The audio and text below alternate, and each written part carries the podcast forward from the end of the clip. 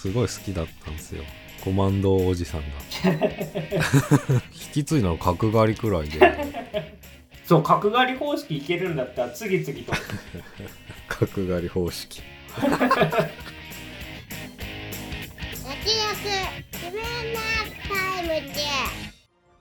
どうも慎太郎ですどうもそばです。この番組は映像業界で働く編集マンとアニメ業界に携わる構成作家が映画について話すラジオですいやー世界不思議発見が終わるとは。いつ？う来年3月で終了ということで。ーん。38年ですね。えまあそんなことはどうでもいいんですよ。時ー、代はえ嘘嘘。あの 黒柳さんが圧倒的な正解数とかそんなのがいいの、いやあ結構喋るネタあった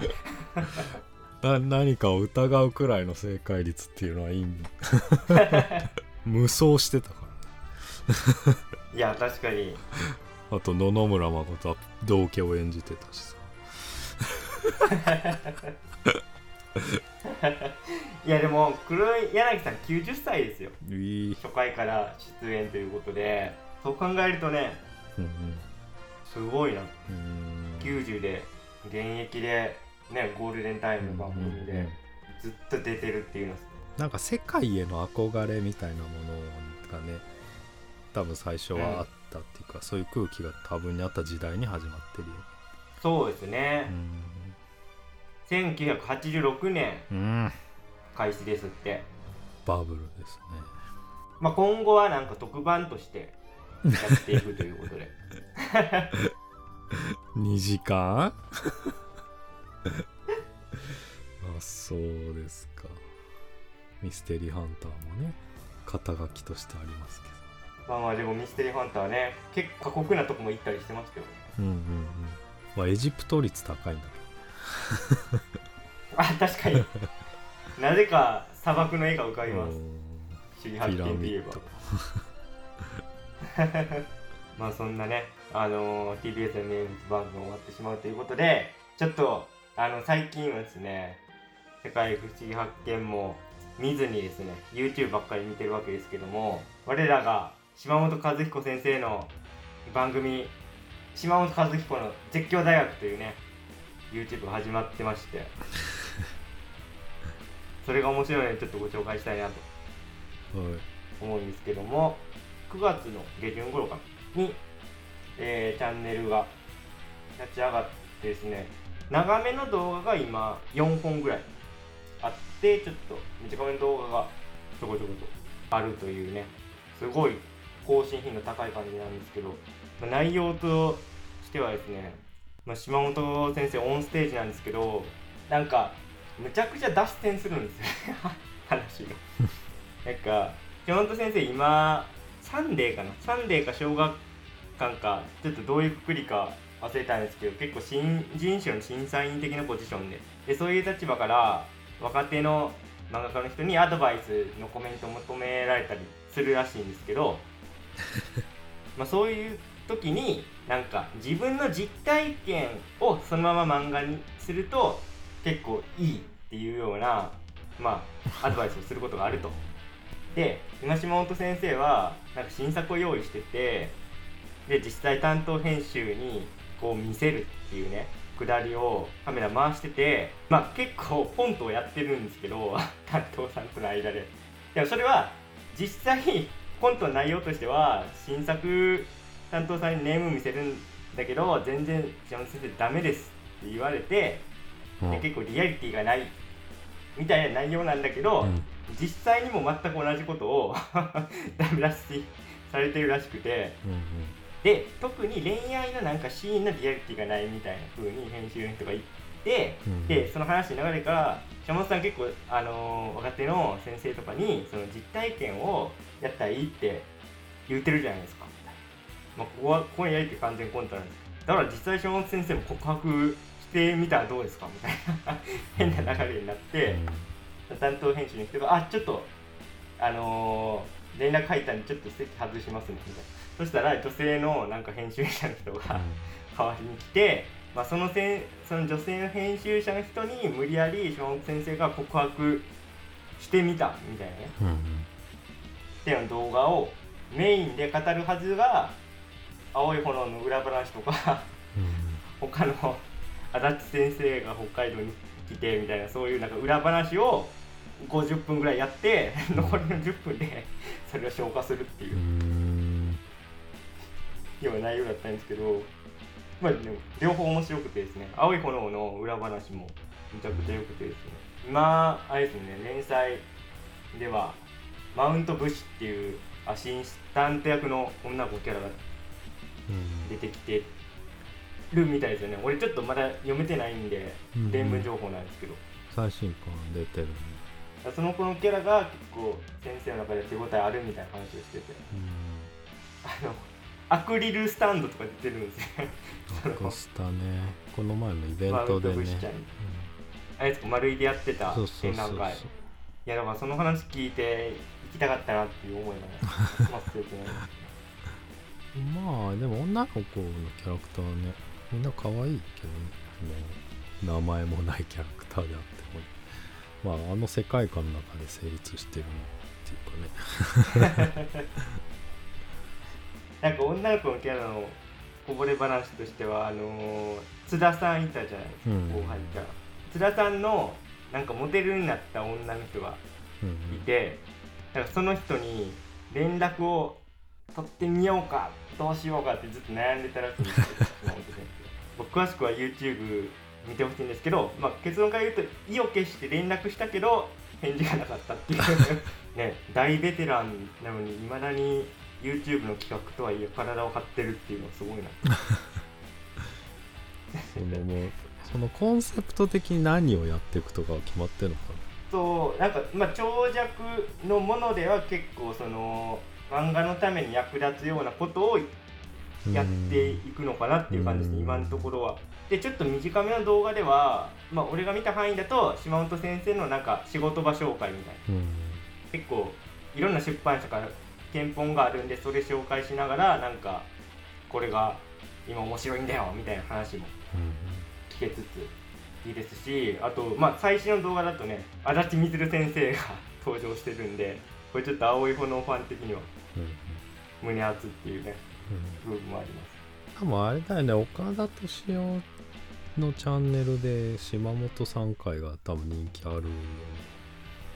いやー面白いですね。はいはい、はい。まあ多分それ受けてっていうのもあるとは思うんだよね、それもあるしあとあの山田礼二先生か。山田礼二先生の番組に島本さんが出て、まあ、それきっかけで YouTube 始めてみましょうみたいな流れになったっぽいですね。というわけで、はい。えー今回特集するのはジョン・ウィック・コンセクエンスか。ジョン・ウィック・コンセクエンスです。では、えーあらすじをお願いいたします。裏社会の掟を破り粛清の包囲網から生還した伝説の殺し屋ジョン・ウィック。地下に身を潜め全てを牛耳る組織首席連合から自由になるために立ち上がった。組織内での権力を得た若き高官グラモンは正規としてジョンを守ってきたニューヨークのコンチネンタルホテルを爆破。ジョンの旧友でもあった盲目の達人ケインを強引に引き入れジョン・ウィック狩りに乗り出す。果たしてジョンはかつて忠誠を誓った世界との決着をつけて真の自由を手にすることができるのか。えーということでございましてまずは、えー、総編の方から参りたいんですけども今回のジョン・ウィックチャプター4私そばはですねうんま面白いんですけどさすがにちょっと長いんじゃないかっていう気もしてしまいまして、まあ、全然アクションシーンとかスピーディーで、まあ、次々斬新なものを見せてくれるんで、まあ、飽きはしなかったんですけどちょっとなんかさすがにって思ったのは最後のあの階段を上っていくシーンでいや何回スタート地点に戻るみたいな そのむちゃくちゃあの池田屋ばりに階段落ち何回かあっていやもうええかなっていう そこまでこすらんでもみたいにちょっと思っちゃいましたね。そこはあのーリスナーの人にどれだけ伝わるかわかんないんですけど昔内村さんがやってたわ「笑う犬の生活」っていうコント番組があって それで新選組の池田屋のなんかパロディしてるコントがあるんですよ。で階段落ちがもうずーっと終わんないっていう コントがあって俺はちょっとそれを思い出しちゃうぐらいいやシリアスでむっちゃ来てるのにちょっともうコメディ入ってるんじゃないかなぐらいの ことを思っちゃいましたね。あとはまあアクションシーンで言うとでも正直最初の大阪のアクションシーンが良すぎてその後これを起こすものが見れるのかっていう残りの尺でって思ってたんですけど、えっと、最後あそこはフランスのアパートかな？アパートをすごい長回しワンカットの空撮みたいなアングルで撮るっていうなんて言ったらいいんですかねあれは、まあ俯瞰真上から。そうそうそうそう。あれは結構斬新っていうかまあなんかゲームでは見たことあるうんうん。アングルだったんですけど映画でしかも長回しででジョン・ウィックなんて特にアクションシーンの手数多くて複雑なのにうんうん。それであれをやるっていうのはちょっと度肝を抜かれましたね。あとまあ盲目の殺し屋として出てきてたケインを演じてるやっぱドニー・エンですよね。うん。なんか設定的には慎太郎さんも大好きなね「スター・ウォーズ」のうん。ローグワンちょっと思い出していややっぱかっこいいなっていうところがあったしいやもちろんね真田広之さんはもうジャック出身ですから アクションバリバリ分かってたんですけどえっとその娘役のリナ沢山さんのすごい存在感がむちゃくちゃあったなっていうのが印象に残りましたね。前多分慎太郎さんがベイビー・ワルキューレの時に教えてくれたと思うんですけど、スタントダブルでね伊沢沙織さん、うんクレジットされてました、うんうん。だからそのそれ含めて。その人のスタートダブルでそうそうそうそう。なんでちょっとまあね嬉しくなっちゃいましたね。っていうところでまあ楽しめたんですけどちょっと尺長いんじゃないかなっていう。のが まあ俺俺のざっくりとした、えー全体の感想でございます、えー今回のジョン・ウィックチャプター4なんですけども慎太郎さんはいかがだったでしょうか？はい。あめちゃめちゃ面白かったですね。やっぱ僕は3時間はもう全然気にならなかったしそのまあやっぱアイディア満載でえーっとまあキャラクターがなんかすごく今回特に魅力的だったなっていうのがあるんですよね、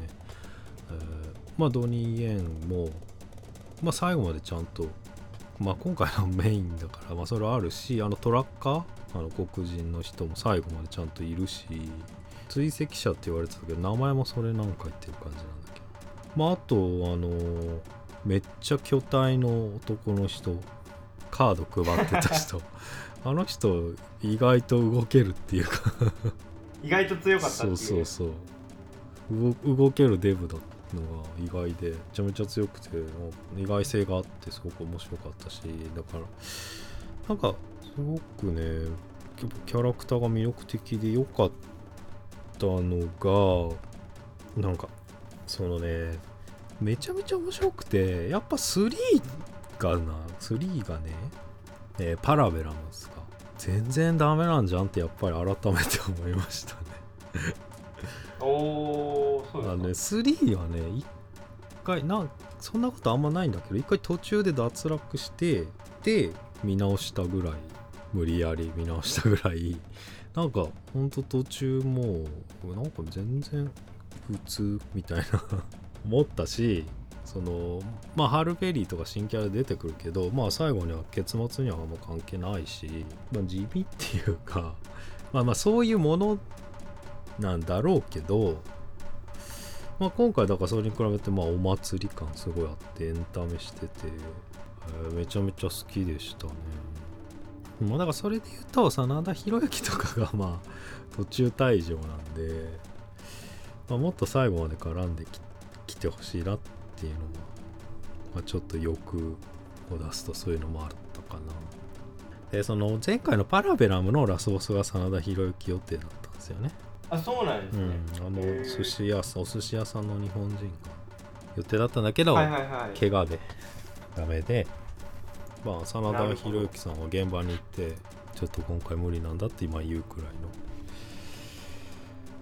の。わざわざあのキアのリブスに言うくらいと監督に言うぐらいの。ね、まあ、仲の良さで。で今回もそれの縁があって呼ばれたっていうのはあるんですけど、まあ、だからもっと見たかったですね真田広之もね。まあちょっとドニー・イエンが強すぎて途中退場になったんですけどあとドニー・イエンで言うとチェーンパンチが見れたのが良かった良かったね。イップマンですね。あと大阪のあのホテルの戦い方。あのうん。胴体感知のセンサー貼ってみたいな。あのなんか準備してる感じ。めちゃめちゃかっこよくてよかったなと思ったしあと最初初登場で髪ボサボサで。まあむしろ、まあ、全体的にそうなんだけど、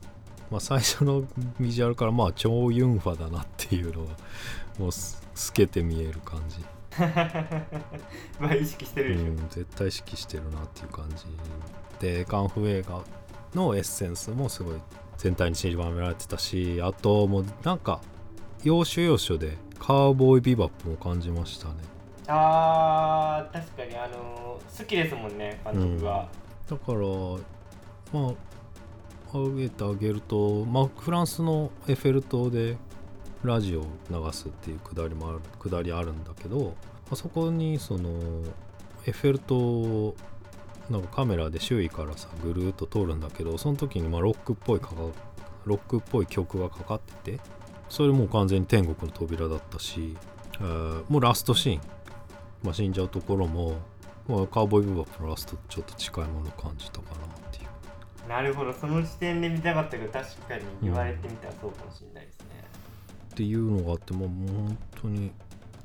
まあ、そういうものの熱さもあるしまあだから、まあ、カンフー映画の熱さもあるしなんか少年ジャンプ的な熱さもあるし途中ドニー・エンが一緒に。あだからね階段落ちのシーンもねまあスタート地点に戻るのは1回なんだけどそこに落ちるまでに結構時間かけてどんどん落ちていくみたいな演出になっててでまああもう1回かって俺は思ったんだけどなんかまたそっから登る時に2回目は今度はドニー・イエンもトラッカーも味方にいるっていうさ熱い演出になってたねまあそれもうまいなと思ったね。まあそれもねなんか2回目はもっと上手に登れるじゃないけどまあそういう熱さもあったしでまあ最後まあてかね全体的にあとはリアリティラインはまあかなりフィクション寄りだなっていうのはありますよね。あの2の時とかはさあの防弾のスーツ出てきてさうん。初めてさ、はいはい、まあまあケプラー繊維だったりそういうものが織り込まれてるから銃弾通さない。でも激痛ですよって言ってたんだけどさもう今回なんか弾いちゃってるからね銃弾ねなんか進化しすぎちゃいましたね。装備が。のペラペラのはずなのに火花と来てち銃弾が飛び散るっていうのはどういうことなんてとも思うしあとじゃあフルフェイスが最強だよねっていうかさ。なんでわざわざ顔出して戦わないといけないみたいな。顔弱点だよねっていうのは。体だって効かないんだもん銃弾ね。うんまああと凱旋門の周り車ガンカカーフ。カーフ？まあカーアクションのシーン。まあ車止まらないね。無視。い てかあの あの交通状況なんなん？やまあラッシュ。一方通行なん？なんラッシュなんじゃない？ああでもね凱旋門はね止まらないんですよ。止まらないであ好きなところに行けるっていうあの動線作りがなされてる、ああそうなんですね。とはいえ、まあまあ周りのドライバー無関心すぎるの。そうなんとかもうね仕事に追われてるでしょうね。まあそういうもののでもメタファーなのかな。資本主義社会。いや深いな。他人に興味ないでしょあとクラブシーンとかもね興味なさすぎだろっていうのはあるけど。目の前なんですけどっていう。いやもう噴水のパワーで覆い隠されてたってことなのか いやいや目の前やったけどな。銃声とどろいてたけど、うん割と、まああとあと回を重ね言われたらやっぱりジョン・ウィックはあんま何考えてるか分かんなくなるっていうか今回ほとんど喋ってないんですよね本人はそうですね。なんかどっかの記事で話題になってましたけどシリーズの中でも一番喋ってないらしいですね、うんうんうん尺は一番長いの、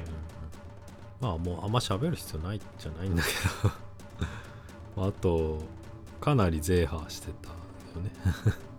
まああんだけ戦えばそうなるででまあジョン・ウィック自身のねアクションはね確かにもう結構見てるから要所要所見れればいいっていうのはあるんだけどやっぱりそれをねやっぱドニー・イエンとね絡むことによってとかドニー・イエンがいることによってすごく全体が引き締まってねやっぱめちゃめちゃすごい俳優だなっていうのはまあまあ両者前からね思いましたね。って感じですかね。はい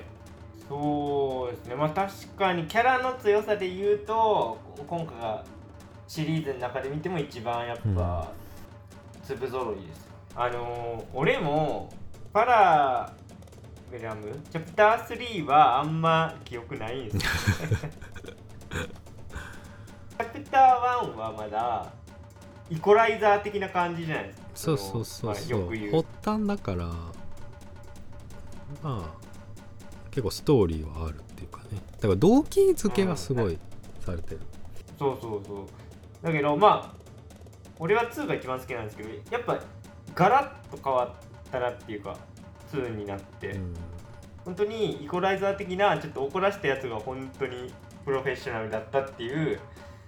うんうん。ちょっとなんかまあなんなんていうんですかジャンル映画的な。まあ当時めっちゃ流行ってたかとこからまあ出発して2で一気になんかアクションシーンがもはやアートの領域っていうか色の使い方とか照明のこだわりようとかちょっと見たことないなレベルまでいってるなっていうところでアクション映画の歴史変えたと思うんですよね。うん。いやだから2もねラストバトルのね舞台装置がすごくてね美術館歩いてったりとかさ、まあ最後鏡のとかさ。ねだニューヨーク近代美術館を舞台にこんな見せ方するっていうと、すごい哲学的なもはや。そうそう。だそういうのあったのに3ではなんかホテル。まあちょっとしょぼいんじゃない、いやそうなんですよね。それで言うと今回やっぱそういう意味ではあのまたねいろんな工夫がされてましたよ、ねうんうん3とは違って、まあ3ももちろん工夫されてたと思うんですけど、やっぱその大阪だとやっぱ日本風の戦い方っていうかうん監督はそういうチャンバラ映画好きなんだろうなっていうような間合いっていうかその、まあ、日本は多分自由社会じゃないっていうことも加味して、まあ、弓矢で攻撃させてみたりとかねやってて、まあ、そそれはちょっと新しかった。うん。ジョックの中では。まあ、でもさ大阪のあの辺もさあの3の焼き増しみたいになっててなんかまああえてなのかなっていうのはあるけど。あの周りガラスの壁があってさ、ね。下もガラスの床でさっていうのは前やってますやってるんですけどね。ちょっと本当にもったいないと思うのは今回あの、まあ、例によって日本は撮影の許可が下りないので、まあ、コンセプトでやってるじゃないですか。いや本当に経済損失やばいと思うんですけどね。いい加減どうにかした方がいいんじゃないかなっていう国を挙げて。あの時も思いましたからね。ブレットトレイン、まあ、その岸君もあの初代一緒に監督やってた。うんうんそうだよね。それでデビッド・リーチがブレブレットトレインやってるわけじゃないですか、あれもさいやもう日本舞台なんだからさ ロケやってほしいっていうまあどうにかならまあ難しい。まあ駅は無理だけどいやだから興味なさすぎっていうかさうーんまあほんとダメ。いやだからさ、その今回のはさ大阪ホテルってなってさバーンって外観映ってさ、あああまあ大阪の街並みは映っててさでまあホテル映ってさ次の瞬間さ六本木の現代美術館なんだよね外観が。いい東京帰ってきたみたいな。だから日本人わかる。むちゃくちゃなんか考えてさその設定作ってるじゃないですか。例えば大阪コンチネンタルの場所とか、うんうん。あとあのあれあれなんて言ったらいいんですかね。賞賞金をやり取りするようなうんとこあるじゃないですか、ココインそののねああああそこがちゃんとお大阪城の近くだったりするのにいやさすが大阪夏の陣冬の陣でね守り固いから 多分そういう都市の要所的にちゃんと地理的に考えてやってんだろうなっていうのをもったいないなっていう。まあね、そこまでやってんのにまあ、皇居使うわけにはいかないもんね。まあまあね。だから大阪だから大阪なのかなとかさ。うんなんかちゃんと必然性がありそうじゃないですか、でう梅田の方に多分ジョン・ウィックが逃げ逃げる動線とかも多分考えられてると思うんですよね。いやだから梅田もさ地下鉄乗れって言われてさもうホームからちょっと不思議な雰囲気が出ててさ乗った瞬間さどこが日本の地下鉄やねんとか もう座席からして違うさからね。あニュなんかプラスチックニューヨークだったね。そうそうそうそう。日本はファブリックだから座席、うん。大阪の地下鉄は特に、うん。まあ笑ったけど込み出したきりないんですけど。それはもうもったいないなまあ電車なんて持ってのほかで撮影できないもんね。まあまあだからまあその点ね。フランスとかあと今回えっ、とエジプトか。砂漠の場面も。うんあって、まあ日本以外は結構いいというね。まあ日本のむっちゃいいんですけどアクションシーンとかは、そのロケ地として良かったですね。砂漠のとことか。うん。砂漠まああまあでもアラビアのロレンスだったよね。ああそうですね。確かに。これは監督自身も言ってんだけど。まあでもさ若干の取ってつけた感は俺は感じたんですけど。なんか前回の州長とのなんか因縁みたいなものをまあとりあえずまあ済ましとくかみたいな。そこで言うとさなんかいや前任者にやったことなんで無効ですみたいな。いやそ そんななんでもありやんっていう。まあそれもそうだし前はさなんかテントの中でさ結構護衛もついててさ厳かな感じだったのにさもう今回もう平地でのっぱらでさいやもうノーガード戦動画一人しかいなくてさ、まあ、だいぶ貧乏になったかもっていう。いややっぱあんま力入ってなかったねそこには。ね なんかちょっとまとめっぽいことになっちゃうんですけどもう今回は2は本当にあアクション映画でアート的な表現をやろうっていう、まあ、試みだったと思うんですよね。で3はちょっと俺わかんないんですけど 記憶あんまないんで。で今回のチャプター4はすごいいろんななんか監督が好きな映画のオマージュなのかなと思って、うんだから前半の東京とかは本当に特にドニー・イェンとな真田さんのシーンとかはそうですけども完全にチャンバラ映画ででまあアラビアのロレンスがあってで最後はもう西部劇になっていくっていうかどんどん。だから監督の好きなものを全部詰め込んだ結果こういう尺になったのかなっていうところはちょっとうん思いましたね。ドミック最後やしやりたいこと全部やろうみたいな、うんうん。まあねキャスティング的にもまあまあキャスティングはあれですね。ちょっと全然話変わるんですけどローレンス・フィッシュバーンジョン・ ウィックですか？最近見ない。ですね俺なんかもっと本筋に絡んでくると思ったんですよ。チャプター3の最後がなんかジョン・ウィックとそのキングが一緒になって、ね。よしこれから出席連合にやり返すぞーっていうところで終わってたからいやもっと絡んでくるのかなと思ったら意外と控えめだったっていう。もう組織壊滅したんじゃない 誰も出てこなかったでしたねほとんどね。出るもなかったですね。いやだからまああれも結局2かな？2であれしたかっただけだよね。あのマトリックスやりたかっただけで。キアヌとローレンス・フィッシュバーンやりたかっただけで。まあね。もう2だ2まででしたね。まあもともと監督はあれですもんね。マトリックスでスタントやってたからまあ、うん。そういうのもあるんでしょ でもロレス・フィッシュバーンもさあのニューヨークニューヨークかな？ニューヨークにいたのにさわざわざいい衣装持ってさフランスまで来て。フランスまでね。でもそこで最後までなんかあるわけじゃなくてね。そうそうそうそうそう。単なるお使いお終わって使いで終わったてっからうん。まあそういうレベルのツッコミどころはいっぱいあるよ。まだトラッカーは良かったよねそういう意味では。いやいいキャラでしたね。うんなんかあれだよねもうジョン・ウィックとかも強すぎてっていう感じがインフレしててっていうのがある中、なんかチンにつ足がついたキャラっていうかさ。まああれがいるだけで全然引き締まった感じしましたね。やっぱ犬好きに悪いやつはいないんだなっていう。まあそういうメッセージも込められてる、犬映画でもあったっていう。うん、まあそれは踏襲しててまあ筋通したよねまあそれで言うと公爵ですかね。はいはい今回のうん敵。ヴィランですよね、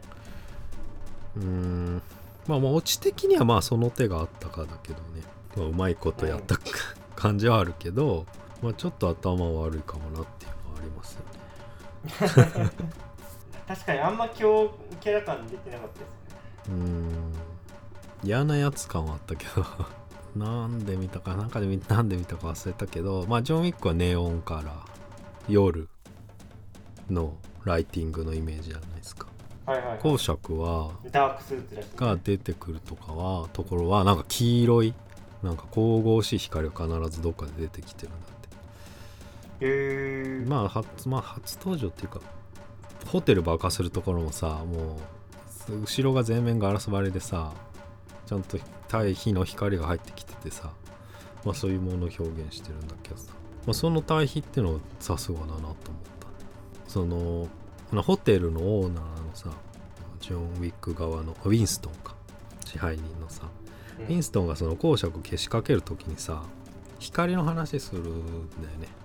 まあ公爵で歴史に名を残した方人がいないみたいな煽りから始まってそのジョン・ウィックを退けるのはなんか光だみたいな話で。字幕はねそこまでだったんだけど英語ではちゃんと「You are right」ってあなた自身が光だって言っててね。なんか分かりやすいセリフだったしそれのそれに合わせてその光の演出も考えるとめちゃめちゃよくできてるなと思ったね。いやだからジョン・ウィックってそういうことやってきますよね。その2人が対話してるやつもその宗教が見ながらやってるじゃないですか、がすごい示唆的っていうか、そうそうそうなんか昔アトロクで監督がインタビューでなんかジョン・ウィックのテーマはギリシャ悲劇だみたいなこと言ってて、うんうん。なんかそういうとこもつながってくるんかなって思いましたね、今回。ギリシャ神話まあやってたよね。至るとこねだからそこにねウィンストンの挑発がちゃんと最後までつながってくるからだから自らね打ちに行ってね打たれるっていうオチなんだけどまあそういうとこでもウィンストンのいる意味ってそこでつながるから、まあ、そこら辺はうまいよね。そうん、まあでもその首席連合もいっぱいいるって言っててさでも今回は公爵に権限を一任するみたいなさまあ都合のいい展開になってたよね。まあいっぱい出すのも大変だしっていうさ。いやでも俺結構そういうジョン・ウィック世界観のなんか感じめっちゃ好きなんですけどね。あの首席連合もそうだしコンチネンタルホテルでは争うことはしてはいけないっていうさ誓いとかあるじゃないですか。そういう中二心をくすぐってくれる設定はすごい大好物で「あの紅」っていうですねライトノベルがあるんですけどちょっとアニアニメにもなった作品でむっちゃなんかそれと似てるんですよ。その主人公も高校生で殺し屋っていう設定でもう関数進むごとにどんどん裏設定みたいな、うん。裏の世界の設定が出てくるんですよ。うん。で主人公が住んでるなんかアパートはもう誰も争い事をしてはいけないみたいな、うん不可侵領域とかになってて、やっぱりそういうね注意心を刺激してくれるところがジョン・ウィックの良さだなって改めて思いました今回見てて。なんかあの決闘の立ち会い人のおっさんとかもすごいこうただものじゃないオーラを放って。う んよかったね見た目だけでね。いやたまんないなと思って見てました暗殺者には暗殺者のルールがあるし、まあ、社会があるみたいなさ。まあ、そのホテルではもてなしを受けることができるみたいな。うまあめちゃめちゃいいじゃないですか。えだからその主席連合の権限がその一人にっていうのはなんか今回省略したなって思っちゃったうん、ショートカットね感じましたよね。作り込まれた世界観の中で結構強引なことしたなと思っちゃっうん確かに。いや俺あの途中でさケインがなんで盲目になったのかの理由が分かるじゃないですか。その主席連合を抜けるために両面を差し出したっていうところが、まあ、後半明らかになっていくんだけど、まあ、そういうところとかねいいんですよね、た、そうかもともと最初から目見えなかったわけじゃないんだっていう。うんうん。もう傷は言ってたからね。ねだから多分強さとしては全盛期じゃないんだこれでもとかちょっと思っちゃいました。うんうんうん。まあだから まあそもそも論だけど見えずにあそこまでやれるのか問題は。まあ、まあ気にはなんないけどね。ちゃんとまあ慎太郎さんも触れてましたけどその大阪のところでピンポーンっていうお音で感知してやるとかもやってたしまあでもさ階段登るとこで敵の位置が分かるってのはまあちょっと見えてんのかなっていう解釈しかもうそろそろなくなってくるんだけど。いやでもこれで俺座頭市的なあのき北野武芝の座頭市的なオチだったらちょっとまあそれはどうしようと思って行きましねだって銃はさ刀はいいけどさ銃は見えてないと まあでもさそのケインがさまあ手伝ってくれるじゃん登るの。まあめちゃめちゃ熱いんだけどさ、まあていうかこの後打ち合いする相手なのにだよで登った後ささりげに手刺してさもうまあその動作一つがもうめちゃめちゃケインっぽくていいんだけどさなんかその一連なんかこの、まあ、義理と人情じゃないけどなんかレザーボアドックスの最後みたいななんか同じようなものなのかなって。まあ元を正せばなんか日本っていうかアジア的な日本的な。アジア的ですね、うん。義理まあ決闘の舞台とか武器決めんのもさカード1枚ずつめくってさ、まあ、まあ本当はさ別にそんな大した意味のないさ シーンなんだけどさ全部決まってるわけでさ。まあでもそれをそれっぽく見せるとことかね。まあだからそこでケインが指名されるとかね。とこが重要だよねだからそうだエッフェル塔でだから DJ がなんか指示出してるみたいな実はラジオで指示出してるみたいなとこもちょっとビバップの世界観。あもう完全にビバップですね、確かに。だったかな。ジョン・ウィック死んだと思いますか？いやーもうし死んでなかったら台無しでしょ。なんかねそのシーン撮ってるらしい。まあまあまあ、まあ、没エンディングバージョンが一回プレスコ的に見せたら評判悪かったってさ。まあもうシリーズ通して800人以上殺してるからもう無理だって。のうのうと生きて。いやそりゃそうでしょもう狂ってるから。これでワンちゃんと幸せに暮らしましたよ、うんはそれきついよね。もうだからドニーエも一緒だよね。真田広之殺してるし、最後ね。うん、うん。だから女性がねそこまでまあリーダーさんは山ぐらいですか、うん、いやアキラめっちゃ良かったですけどね。うん、だから全体通してやっぱ男社会な感じするじゃないですか。うん。だから、うんまあ、そこでバラバランス取ったのかなっていうか。ラストシーンもあるし。まあ、もちろん本編中のねアキラの活躍はめちゃめちゃいいんだけど。まあちょっとご時世に乗っ取ったのかなってラストはちょっと思ったけど。結構だってそれまで語ってることと逆いくわけじゃないですか。まあ逆ってことはないんだけど。あこれ最後なんだって思う。ちょっと異物感をちょっと感じたジョン・ウィックは死んだんだったらうん。やっぱケインもってことなんでしょうね。うん。まあでもケインで返り討ちにされるけど。結果もありえるけど。えどういうこと？えあの後ケインに殺されちゃう。アキラ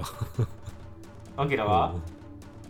いやもうそれはしないでしょ。もう来た段階でも抵抗しないでしょケインは。ああ。いやまあ映画のシーンとしては完全にそう撮ってたけど。こんなとこですか。なんかあのアマプラで「ザ・コンチネンタル」っていうやつやってるんですけどこれも評判いいですね。まだ見れてないんですけど。ウィンストンだよね。そうですね。なんかジョン・ウィックの前日端的な時系列らしいっていうのはちらっと。だからコンシェルジュだけ殺されてウィンストン殺されなんか殺されへんかった時に「お前本当は何者だ」みたいな言われてたまあそれ多分不倫っていうかドラマへの伏線だよね。なるほど。確かに本編の中ではそれがちゃんとした答えの形では提示されてないですないと宙に浮いたままで終わってるみたいまあそんなとこですか。なはい。じゃあ今日はこの辺で、えー以上脱力。キネマタイムズでした。ありがとうございました。ありがとうございました。